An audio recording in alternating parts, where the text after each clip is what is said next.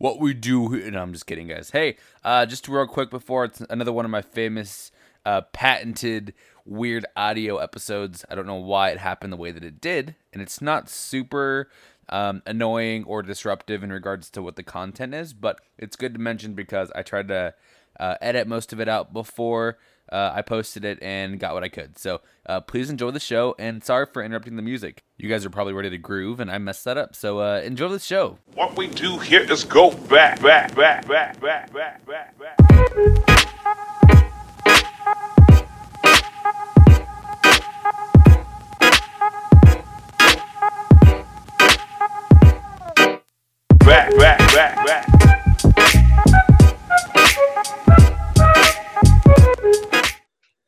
How's it going, guys? Welcome back to the Table Talks podcast. This is your lovely colored commentator, Eddie. And today I have an extraordinarily unique and pretty fun episode planned for you guys. Uh, today I'm talking to a, a podcaster herself um, who started her podcast based on her life story, which I'm really excited to kind of dive into and get to know. So, without further ado, I introduce you guys to Jackie. Jackie, how are you doing today? I'm great. How are you, Eddie? Doing pretty good. Now, Jackie, where are you from? Just so we have a, a reference of uh, where you're at right now. I am in Billings, Montana. Ooh. Okay. So, side note, I've heard Montana's absolutely gorgeous. Is that like a, is that true or not? Oh, yes, it's true. I was just out. I was just outside this morning, just uh, admiring the beauty. I love Montana. Love it. So, is it just open, or is it is it more of like a um, mm, like a, is that more for hunting? Is it more for hiking? Is it just just beautiful in Yeah, general? there's a little. There's a little bit of everything. There's boating. There's skiing. There's hiking. There's fishing. There's camping. There's. It's just a very. Um, it's it's a unique spot for if you're an avid outdoorsman, which I am.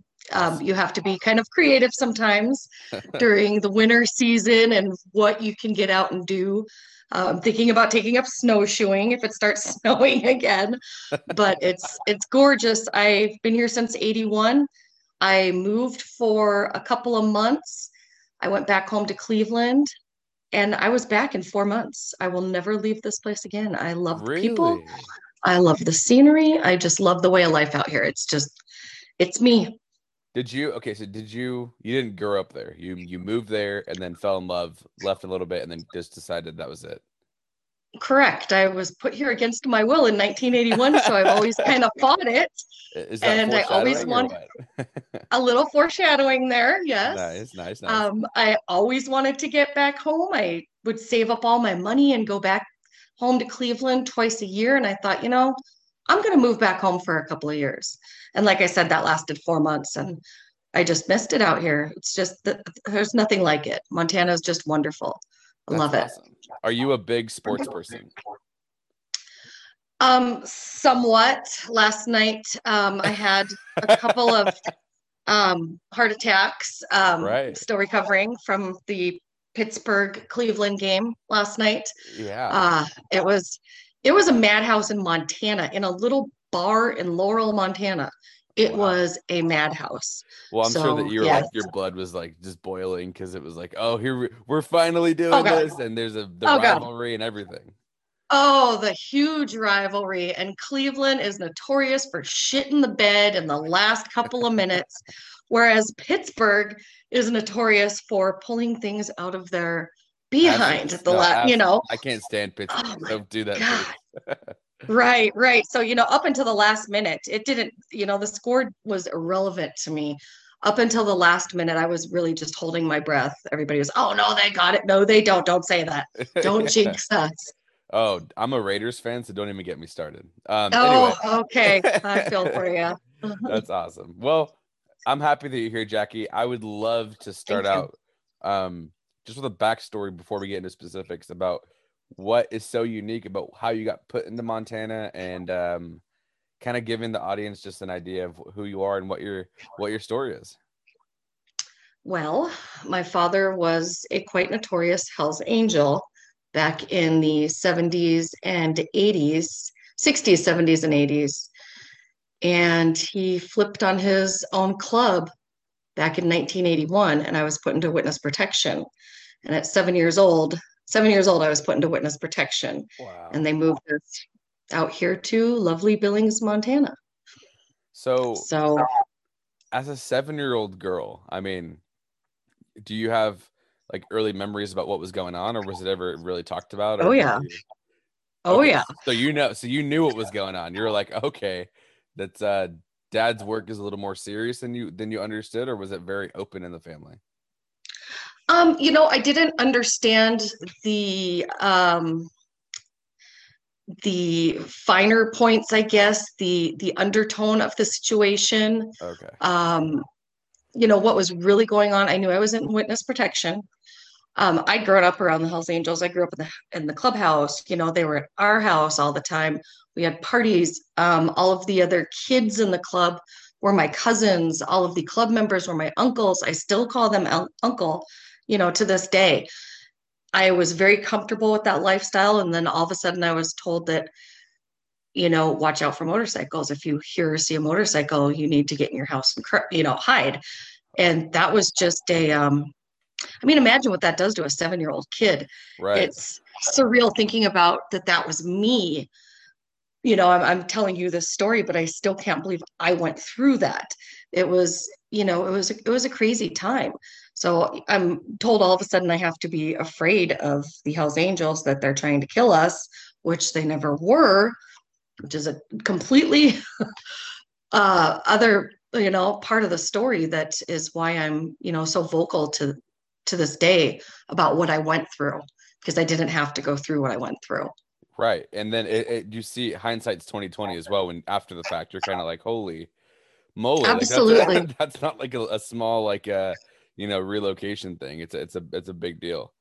Um Exactly. Yeah, it you- was. And go sorry. ahead. No, when you I was gonna say when you when you left and ended up in Montana, was it um day to day like worry or was it was it pretty you know, you're you're good here and I mean I, I'm just not familiar with how that whole that whole relocation thing works because it's, it's all government, right? It, the government is the one that is in charge of you know making sure that you're safe. That's what witness protection is. So initially, we were taking, my mother um, left my father, and he decided that he was going to leave the club soon after. So we were actually down in Florida. My mother took us and moved us to Florida, and my father flipped on the club. Uh, the marshals found us down in Florida and cornered my mother and said, You know, you're in danger, yada, yada. We need to get you out of here. Butch isn't going to um, join the Wit- WITSEC or anything without you. You know, if you don't join, you are um, you're putting your whole family in danger of being killed. So we were taken out of the house in the middle of the night, now just like the movies, and put in a safe house in Tampa. And it was a giant house where we lived through. We were there for Thanksgiving. I have pictures of the marshals at the table and us and other people that were staying in the safe house. We spent Christmas there, New Year's there, and then they moved us to Billings in February. We were, um, I remember my parents talking to the um, to the feds, you know, secretly around the table in different rooms, serious talks. But us kids were made to go outside and play in the pool or in the sandhills at the safe house. So we were, you know, made to feel like children, but still, you know, there was school time where I'd have to practice my new name Right. and my Right. story and just odd things like that that a child shouldn't have to go through. And then we were sub- subsequently moved here in February in Montana. No car, nothing. We were put in a horrible motel, which still, uh, you don't know me, but I am angry right now just thinking about where they put us. It was a disgusting rat. I am no princess by any means. Okay, I am perfectly okay with staying at a uh, Motel Six. You, you know, I, I don't have to stay in a too classy of a place, but this place was disgusting. and and that's the the, fact that- the oh. government is involved and is in charge of Right. that. Right. And I was just talking to, I was bitching to an old parole officer, not mine, but just a friend. And I was like, why did they put us there? And he said, well, it's right next to the federal building. They could keep an eye on you. And I said, well, that makes sense, but it was disgust. I mean, geez, the ho- you know, there was another hotel that was right there too. You're like, wait a minute. I, I know it was the Sheraton. Why couldn't we stay at the Sheraton? That's But we were put in this motel and, um, you know, just we were there for about two months. I remember playing in the snow piles out in the parking lot with the other kids that were staying in the motel. And it was just, we just, we didn't want to be there. We came from Florida. We wanted to go home, you know, and we didn't understand. We were confused.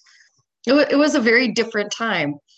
And there, you know, we didn't hear any motorcycles in February, but once it started warming up, and there are a couple of MCs around here, but and I was always looking for the patch, the Hell's Angel patch. I just remember that every time I heard a motorcycle, we were scared. Right. Did you have siblings or no? I do. I have two younger siblings. So they were not born yet. Or they No, they were born. So I was seven. My sister was my sister Jamie was six, and my brother Jeff was three at the time, I believe. Okay. So you're going through this process of getting relocated, um, getting a five star, I mean, not a five star hotel experience. Um, and how do they how do they sit you kids down and explain that to you in regards to like it not being a normal thing? Like they probably made it seem like it was okay, but you obviously were smart enough to understand that that is not normal. It's not a normal situation for most, if not any kids to go through. And like there had to have been something weird going on for that to happen. So how did they sit down with paperwork and say, This is your file, this is your file kind of thing, or was it No, no, nothing like that. It, for the most part, it was really kept secret from us, except for the fact that, you know, we needed to watch out for motorcycles and that the Hells Angels were no longer our friends and nobody on bikes, nobody on a motorcycle, you know, was our friend. So we were not um, to tell anybody that we were from Cleveland. That was about it. You know, for the, we were really kept in the dark. It was lots of secret conversations, but I still knew what was going on okay? they let us know certain things. At seven years old, they're not going to tell me too much, but they are telling me to lie. My whole, and it was so confusing. I just remember my whole life. We were, you know, you're told not to lie as a kid. right. And then What- I what did have this huge, that my name was, my name went from Jacqueline Angelique Crouch to Jacqueline Ann Taylor. My father's name was uh, Charles Taylor, I believe Okay. he went from Butch Crouch to Charles Taylor. Um, just and we weren't from Cleveland. We, you know, never talk about motorcycles, never talk about the Hells Angels. Um, we had no contact with any family members. We were not allowed to tell anybody. I knew that we were on the witness protection program, but we weren't divulged too much information. We weren't supposed to talk about it. Just don't talk about it. Right. You know, if people asked us where we were from, we were from Florida. Okay. Interesting. And do you know what the reason for your father wanting to turn on the club was? Was it for safety for you guys, or was there something else that that kind of happened? you already Question- know. You're like, here we go. you know the question of the century there's so many there's so many you know different aspects and different x factors I, I guess you could say to why did he flip? I don't know to this day. Um, zach levitt and i have talked extensively about that and he knows the story better than my family just about. He's very uh, he's really really dove into this. Um, but you know we, we have that talk quite a bit and we don't know. Did he flip because of the sigley bombing um, there was a bombing in 1975 where a baby was killed. And that was when i was a baby as well. And a lot of people think that that had something to do with it. I'd like to think that that had something to do with it. He said he didn't want he said that it was he was tired of the murders um, tired of all the killings. But um, you know, and then there is, he owed the club money and he was tired of the lifestyle. You know, that's we, we'll never know. We we never will, but you know, he he did it and I am living with that every day of my life as well as the rest of my family. right. Okay. So you grow up in Montana. You you go to to to middle school and high school there, and then you end up staying there. What's the story after you get old enough to kind of kind of make decisions on your own? Um yeah, I I I went through a rough time growing up. Um not, you know, I, I was in counseling here and there, but once I started experimenting with drugs and alcohol, I started getting really loose lipped and talking a lot about my situation that I was never supposed to tell anybody. And I just, I didn't care anymore. And I started telling everybody.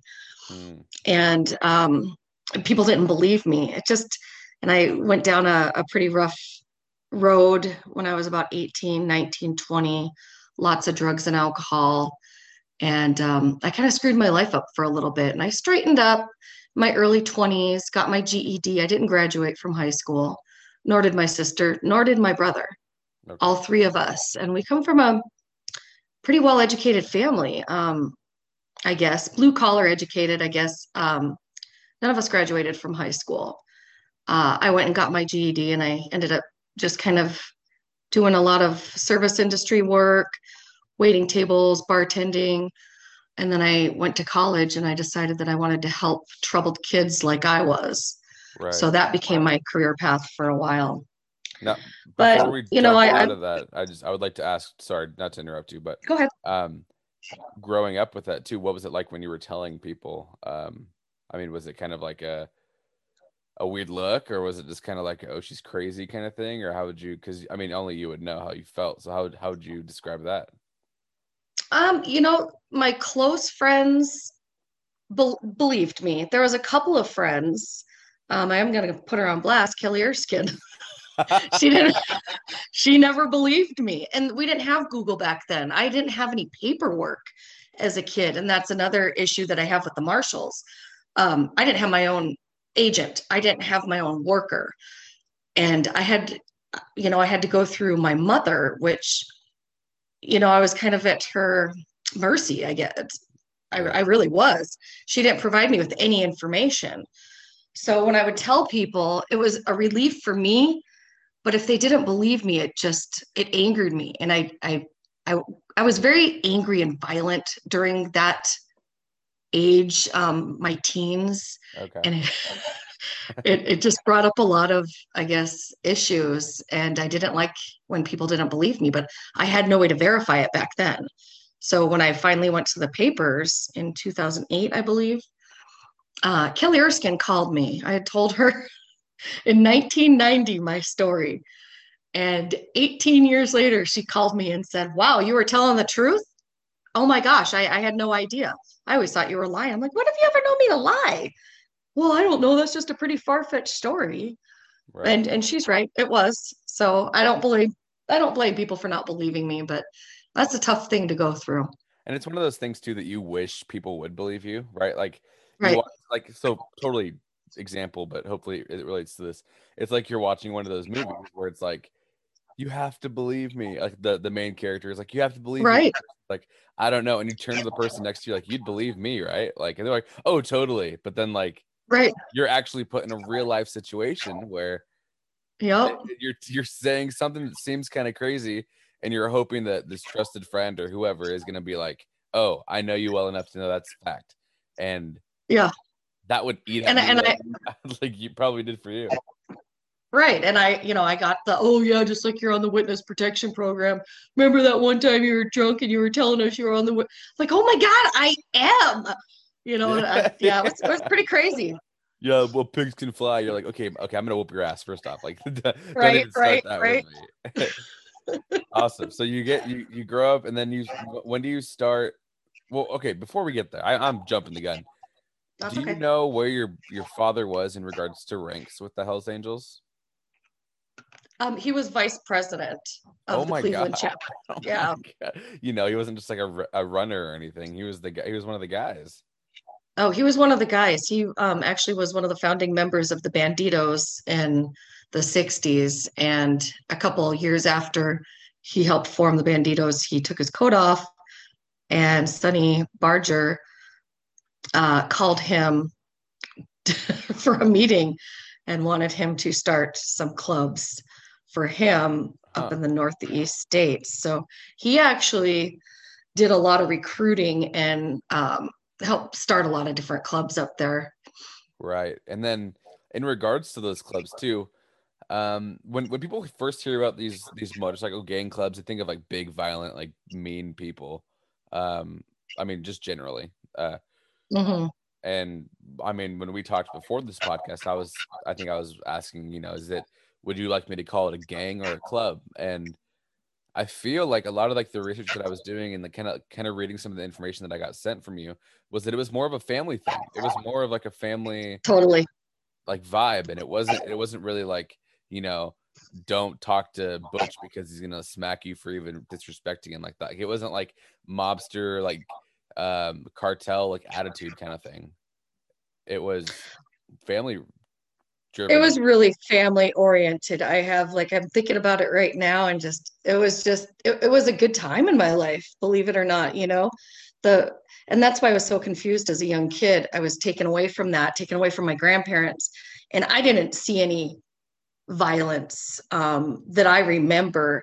I really, you know, I've really dug deep and I don't remember seeing any violence and we we did stuff together all the time uh, multiple times a week with the club you know our families would get together barbecue just we were together all the time and there was just i didn't see anything like that. So it was really confusing when i was told that they were trying to kill us. It didn't make any sense to me because i'd never i knew they all had knives and guns. Uh, that was just normal. I didn't think that that was abnormal. Everybody had a knife on their belt. Right so yeah. i mean I, that's just how I grew up. I didn't see any any violence like that, you know. I just there's gun shooting here and there and things like that, but I didn't I didn't see that. Gun shooting as in like at other people or Oh God, no, no, there was no violence. Was, there was, I was like, wait a minute. No, no, no, no. You know, like, there was murders and there was like oh no, I, no. but it's fine. I'm like, wait, wait, wait. No, you know, getting drunk at um a barbecue at night or something like that because we did a lot of that. Um, a lot of bonfires all night parties things like that kids running around you know it was it was it was fun. Right. That we had so like, much fun. that sounds really fun. So that's just like i can see where the confusion and the anger and the frustration comes when like all that basically taken away from you. Right. And i you know i missed them. I missed all of my cousins um, and I, you know, that it, it stunk. It did. It, it really sucked back then. Right. Well, dang. Okay. So then you get old enough to know what's, what's what. And then what's the turning point to make you kind of find out more information or, uh, you know, basically what you started your podcast based off of? Um, you know, probably back when I was honestly the whole when when it really started, I've been thinking about this a lot. I know this is terrible, but I was getting into drugs about 18, 19, and I, I was kind of paranoid that somebody was following me. And I don't think anybody was following me. I think it was just some bad dope that I was doing back then. That was a long time ago. That was like 19, shoot, 94 maybe. But uh, I didn't know who to call. And I stormed the federal building back then and demanded answers. My mother wouldn't tell me who our agent was. So I went to the federal building and went up to the people that I'm supposed to talk to. And you knock on this door and then you grab this doorknob and wait for a beep. And it, it was just really weird. But I went in and said, I'm Jackie Taylor. I'm on the witness protection program. Who's my caseworker? I need to talk to somebody. And I was, you know, shh, you can't be saying that. I'm like, what? I'm in the marshal's office. Why can't I say that? Because you're not even supposed to tell us, Jackie. I'm like, what? Well, who do I tell? Who do I talk to? And I was ushered out of the building.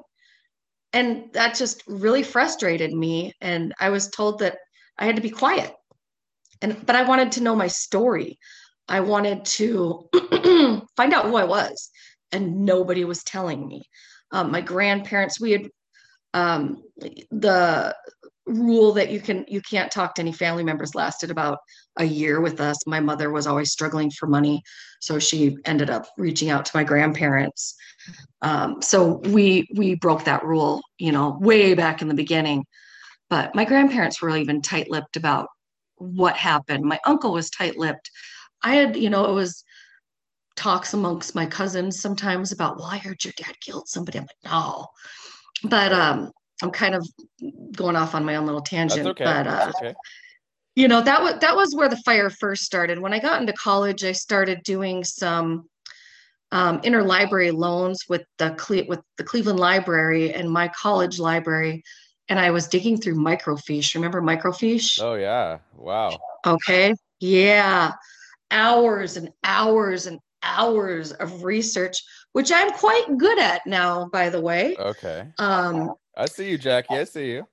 right. So I'm like digging and digging. I'm actually um studying to become a private investigator, but that's a side note. But that's where it all started. But I was, and it was just digging about, you know, information about myself and my father. And I found a lot of articles and I printed them off and I showed my sister, and we were astonished. I stormed the federal building again, wanted demanding, you know, answers. And I needed my own worker. My passport had expired. And I finally, you know, got to talk to somebody, but then there was no response afterwards and nothing was done. Um, fast forward 10 years, I have children and their Medicaid's canceled because I don't have a birth certificate. oh. I was never issued a new birth certificate. So their health care, so now my children have no health care because I do not have a birth certificate. Um, I spent two days on the phone with no answers. My last and final call after 48 hours of pure frustration was to the Billings Gazette. And I got a hold of a man named Greg Tuttle, and he took my story. And that's when I went public. So, So yeah. went public because the Witness Protection Agency and basically the government is so dang flawed that they didn't set you up for like a life afterwards kind of thing. They kind of just left. Oh, God, no. be. So kind of No, no. that because that's something I mean, absolutely. people probably know, You know- but you know firsthand. I do, and it's very flawed. So that that's my whole fight to this day. Um, not to divulge too much information, um, but I, I have a a lot of people reaching out to me that are currently on WITSEC. What do I do with this? What do I do with that? So now I've become a an advocate for them. Did I want to? No, but it's my life's work now, and I have to. I can't turn my back on these people because I'm the only one that seems to care and seems to know what to do in certain situations. Right. Well, what do you think that you can do to change it, and what do you think really needs to be addressed and changed? Because you are an advocate for the uh, witness protection. I mean, for what they or lack thereof of what they didn't do, um, and just the fact that it had to lead to like storming uh, government buildings to get a t- like to get your voice heard. That's kind of nuts. No, I mean, not that you Well- did it, but that you had to. Right, to get my voice heard, but but was I ever answered? No, no, not until I went to the media, you know, Right. and that was back in 2008. So, you know, going from 1994 to 2008 with little to nothing from the marshals, um, I was never assigned a worker. Why wasn't I assigned a worker when I was 18? Right. That doesn't make any sense. I wasn't um, watched properly. I had no mental health coverage, nothing, no health care coverage. I was on my own and I was in a bad spot for a while there. Um, and my mom was, um, you know, she she had her struggles too. And unfortunately, she couldn't really um, help me, I guess, emotionally, struggling with her own inner demons. So, um, you know, it's there's a lot that needs to be done done with WITSEC. It needs to be completely revamped and overhauled, if you ask me. Um, there's been no government oversight since, or judicial oversight since I believe the 70s. So that's something I'm trying to just be as vocal as I can, so possibly I can get the attention of the right senators now. Um, this is kind of the time for change, so um, I'm just hoping that I'm heard because I am I'm not um, few and far between. There's a lot of people out there like me that unfortunately can't use their voice like I can.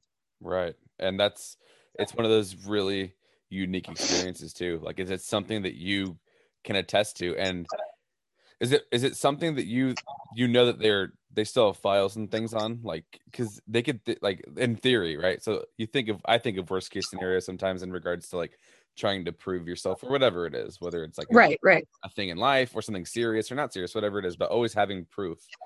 Um, and I don't know if your family's still around or what they're going through in regards to this that that went through it with you, but do you have like people going, yeah, she was in the witness protection, or do they just kind of like because I they could toss things, you know what I mean? Like oh, I don't know what she's talking Oh, yeah. This and that. And Oh, yeah. like, "Okay, what the hell is going on? You know, I I was snooping through my mom's room and I I found what's called a control number. So every person on WITSEC has a control number.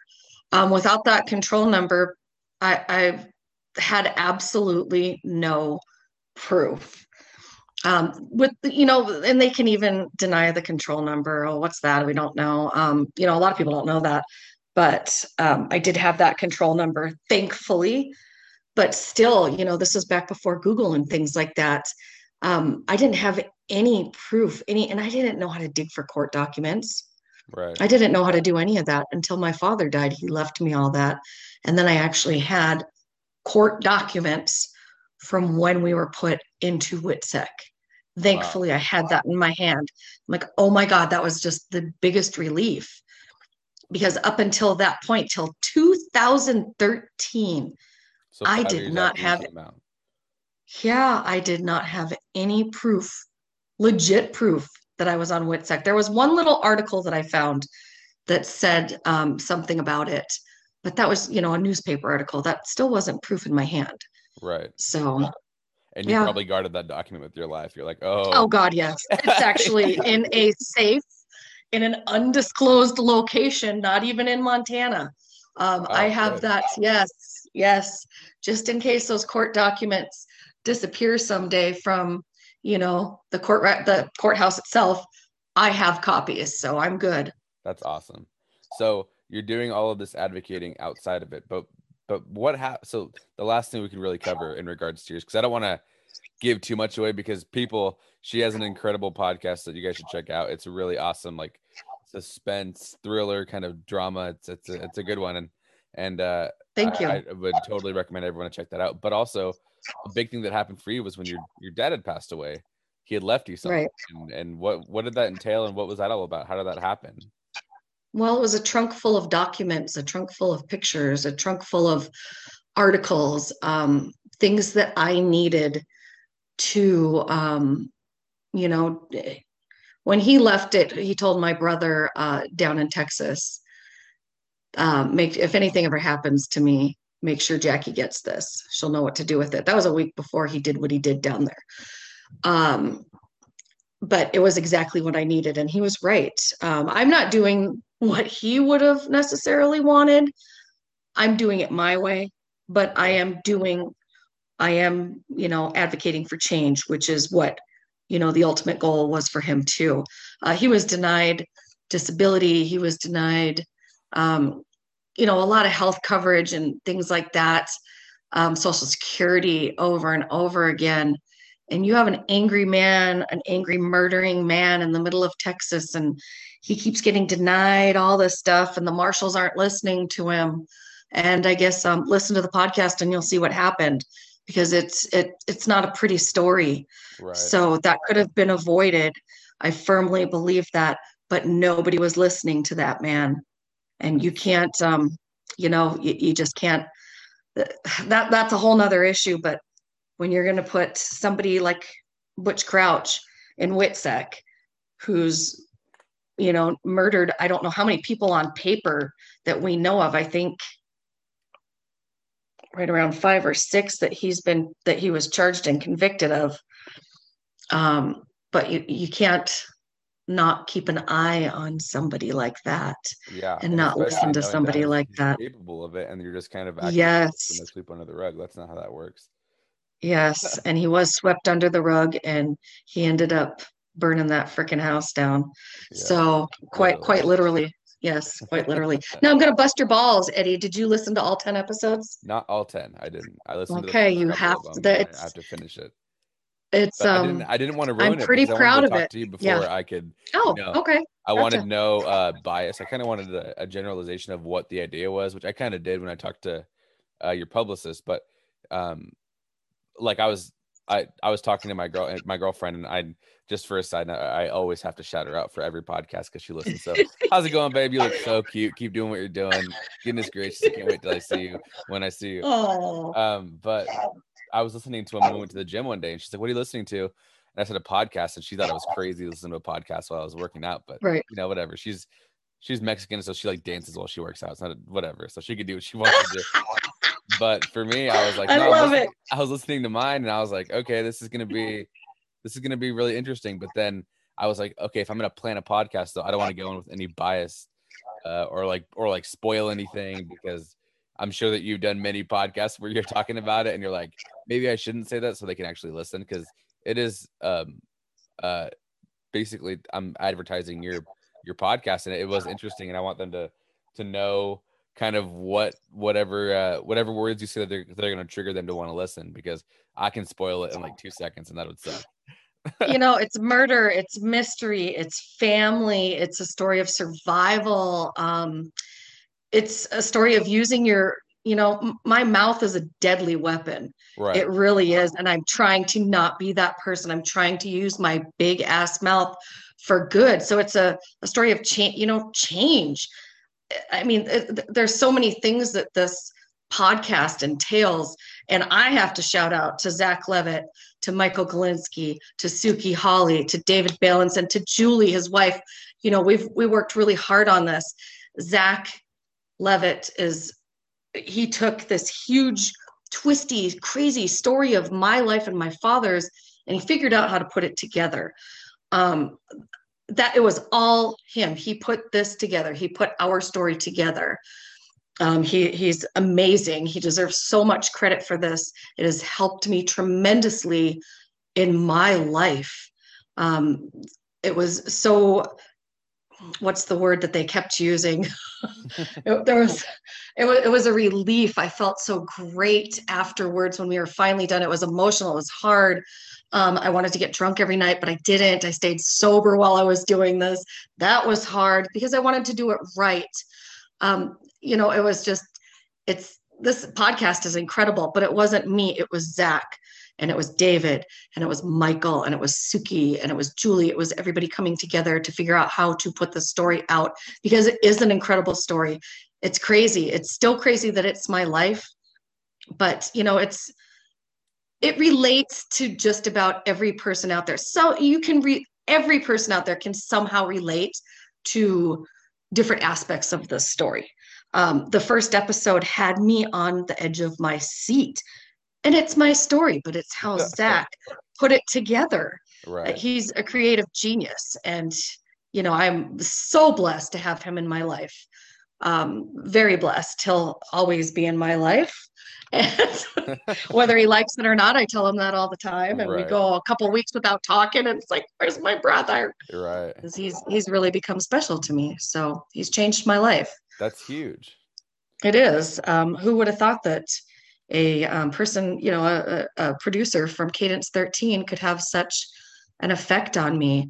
And, you know, and not to leave out Michael and David, they've, you know, we've had our ups and downs over the past 10 years, but they've helped me out too. Yes, I'm shouting out to them. Sorry. That's okay. That's okay. I love them. They're my That's aw- boys. That's good. That's good. And uh basically just to kind of wrap up the the episode, I wanted to end on a note of like what what's your plan going forward and the, what are you what are you trying to work on and how are you trying to advocate and be that voice that you were talking about?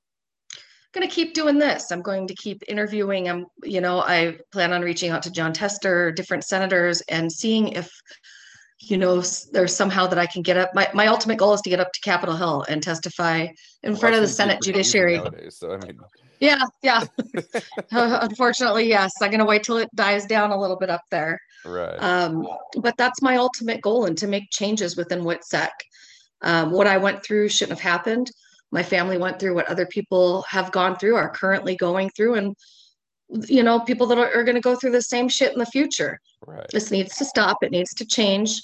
Um, we're, you know, tightening down on where government spending.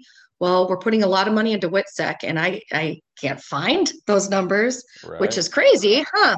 yeah. uh, so secret. But um, things like this need to be talked about.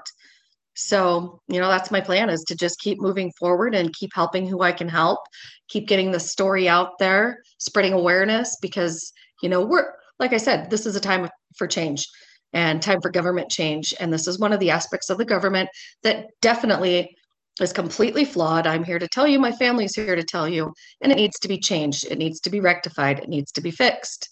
Absolutely. And keep fighting that good fight because you're that voice, like you said, in, in a very, I don't know if niche is the right word, but a very specific group of people. And so, Right. Thank uh, you. I'm super glad I got to hear your story. Uh, your podcast is awesome. Um, go ahead and plug your stuff right now. What, what do you have any websites? Do you have a podcast name that the audience can look up? Okay, the my podcast is Relative Unknown by Cadence 13, um, C13 Originals. Uh, you can find it on any place you listen to podcasts, uh, Spotify. Um, what is it? Apple. I don't. I don't have an iPhone. I'm not one of those iPhone people. Any place, any um, place that you get your podcast, you can find it. I use Spotify. Um, go, uh, help me out here. I can't remember the other one. Uh, there's Google Podcasts. There's of Thank you. Yeah, for sure. yes yes i should yes google podcast yes i plugged them um but yeah listen to it. It relative unknown it's amazing. I think everybody can relate to certain things. Feel free to ever reach out on me or to me on facebook. I'm on facebook jackie taylor j-a-c-k-e-e um, i do have a page up a relative unknown page relative unknown page up on facebook. I'm on twitter hell's little angel and i'm also on instagram. Um, do not hesitate ever to reach out to me. I answer everyone. That's awesome. Well, freaking keep it up. That's that's Thank you. one of those things where it's, it's kind of hard to relate on my side because I've like I grew up in like California and like by the beaches and like I was very like blessed to like have a normal and a pretty Right. awesome childhood and like it's it's not that I really take it for granted but there's just situations outside of what I even knew was possible that people like you had to go through so check it out people it's Right. awesome I will Thank you, Eddie. yeah, of course. I'll put all the links and everything for the episode um in the description so they can like get a hold of you easy instead of like having to like try to find you on their own. Um so we'll get Perfect. Thank But, you. Uh before we end the show, uh it's time for the 2 minute segment. This is the uh part of the episode where I give me and my guest 2 minutes or more to talk about whatever we want. So it could be serious, funny, thought provoking, it could be like what you had for breakfast. I don't I don't care. Whatever you want, but it's your time. So um Jackie, I'm gonna let you start if that's cool. I usually have the, you, the guest start and I'll finish. Did did you did you have something planned for this? Oh Lord, no. Um, It's okay. can but you know, so talk. It's cool. oh, let's see. um, this is kind of a, I I guess I talked about this on another um podcast interview that I did. Um, mental health. So this isn't, you know, I, I hope it's not supposed to be fun and entertaining, but let no, let's talk about let's be you want. real. Let's talk about mental health. Uh, it's it's real right now. A lot of people are going through things. Um, I did have COVID twice, I believe. I think I had it before the testing was available.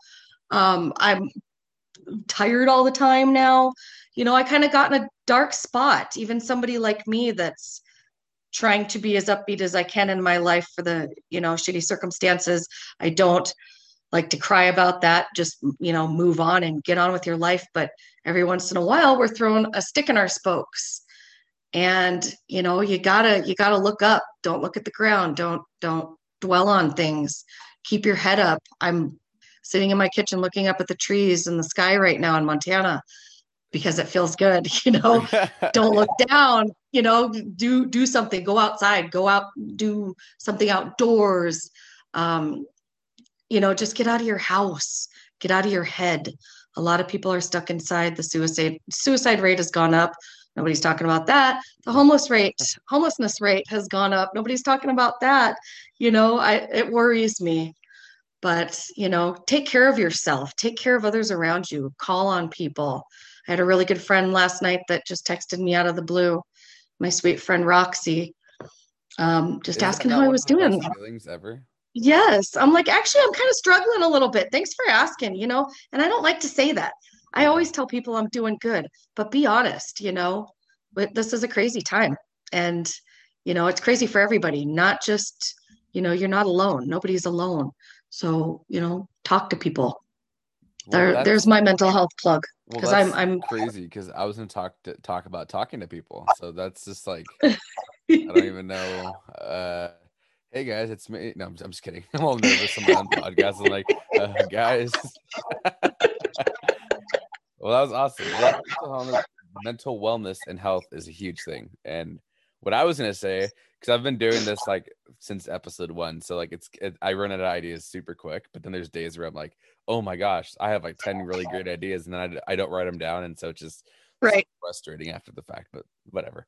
Um, I was gonna say talk to people in general, or just uh, about Right. anything. So talk about like the idea of being willing to talk to people. So like I'm a very like I can deal with stuff with myself. I'm a man. I can do this. You know, I I don't need anybody. I'm good. And then, Right. like I find myself like staying up super late because I've got like thirty thousand things on my mind that I can't even like uh, Oh, or like welcome to my world. Yes. that I can't contain. And it's like some of that stuff can be talked with, and not all of it has to be with like your significant other or anything. That's like a big Mhm. I think that's a really big misconception in like the idea of dating is that like the person you're with has to be like your punching bag and that's like emotionally and definitely not physically. That's not what I'm that's not what I'm saying at all. But like, Right, right, right. No, I hear you. mental fit like punching bag and it's like first off that can be kind of like it's it's good to it's good to do that at times but like it could be detrimental if it's done too much um Right. so i would like i'd highly recommend finding somebody that can like either hold you accountable somebody that you can like vent to and know that it wouldn't like drag them down but like there's different ways of healthy communication and i would highly recommend it. So like i've got like a vast majority of like groups that i talk to. So like work friends old friends podcast friends uh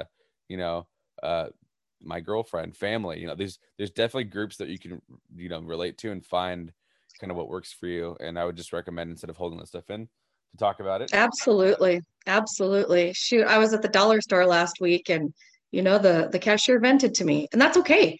Vent to Yeah. me. And they apologized. And I'm like, "No, no, no, no, no. You know, I went to school for psychology. This is what I'm here for. Go for it." You And- know, listen to and listen to people, oh you yeah. know. it's like a That cashier at the dollar store is a person too that's going through the same shit you might be going through. Don't forget that. right and the idea of listening and, and all of it, it, it- at the end of the day it's like a breath of fresh air it's like Right. you're talking to somebody and you're realizing that they've got their personal stuff too. I mean, not everyone's born in the same situation. Obviously, I mean, that's like Right. the, that's like anti foreshadowing with you, Jackie, but that's fine. Um, but that's it's it's a real thing, and especially with times right now, it's like everything's so weird in the world. Uh, politically, uh, socially, uh, Right. racially, every uh, financially, everything is just like so off, and uh the reason why I wanted to talk about it was because like like you were saying, it's just really really weird that you're saying what I was thinking, but whatever. Um you're talking about like not a lot of people are talking about it. A lot of stuff. There's a lot of stuff that people aren't talking about, whether it's like suicide rates, whether it's like uh domestic violence rates have gone up, whether it's like Yeah. um, you know, uh, depression rates and all these crazy like The Like, homelessness. Oh my. God, we Yes, have homeless camps everywhere, all, all over Billings, Montana. really This is unprecedented. Holy cow. And nobody's talking about it. It's it's horrible. It's sad. yeah not talking So- about things doesn't make sense i just recently did a podcast with somebody who uh, has like a nonprofit organization for like grieving families after losses and like Mm, super awesome i definitely recommend listening to it but one of the things that i was Hmm. like talking to her about was like you need to like it's super important to talk about it i don't like instead of acting like things aren't there so like i've dealt with a loss before like in my family and like the worst thing when i was like grieving through that was when people would like either one not talk to me because they didn't know what to say or two right. treat you differently because they don't know what to say but it's like Right. not saying anything is worse than saying anything at all Oh my because gosh. I preach somebody- that all the time. when somebody's there talking to you and like just being like, hey, you can even say it out loud. Hey, I don't know what to tell you, but like I'm thinking about you and I want to be there for you. Like even that would be like Right. Yep. fine. But as long as you like don't like don't turn your shoulder to me just because like I'm sad or like don't think it's and I I mean I've told this to my girlfriend a ton of times. Like if I'm what the way that I grieve is I'm really quiet. So it's like it's very weird for a person like me to be quiet because I'm super like I'm I'm usually loud and funny and like engaging Right. like that guy but it's like when i'm quiet it's very weird because she's not used to that and then a lot of the times in relationships like they kind of blame themselves like oh it's my, uh, he's mad at me or he uh, uh he's quiet because of me and it's like no no no let's let's like nip that in the butt like from day one like that's just the way that i grieve with stuff and like i don't want you to disappear i don't want you to like think it's you you know there's there's Just more be there. Just there's more to be it sitting. Just yep. and Yep. so people, audience members, and I'm sure Jackie can like testify and support me in this. It's like the idea of talking about stuff, and that's I mean, a great wrap up for this episode is to talk about it. Like Jackie's talking about her story and how crazy it is and how wrong a lot of things happened uh, in the process.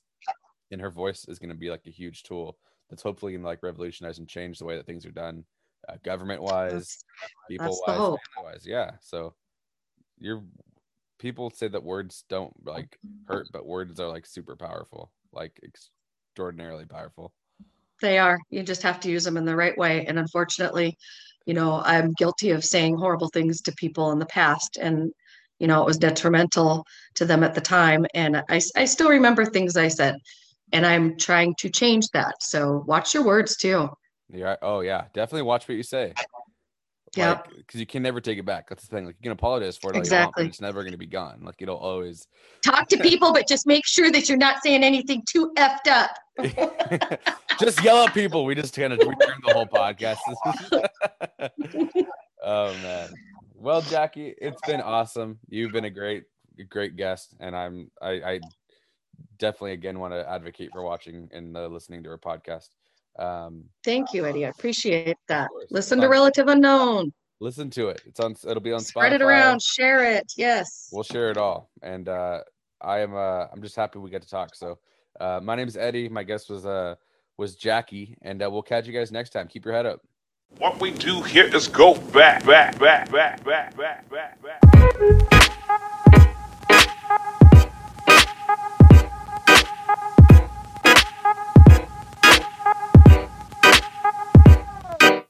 back, back, back, back.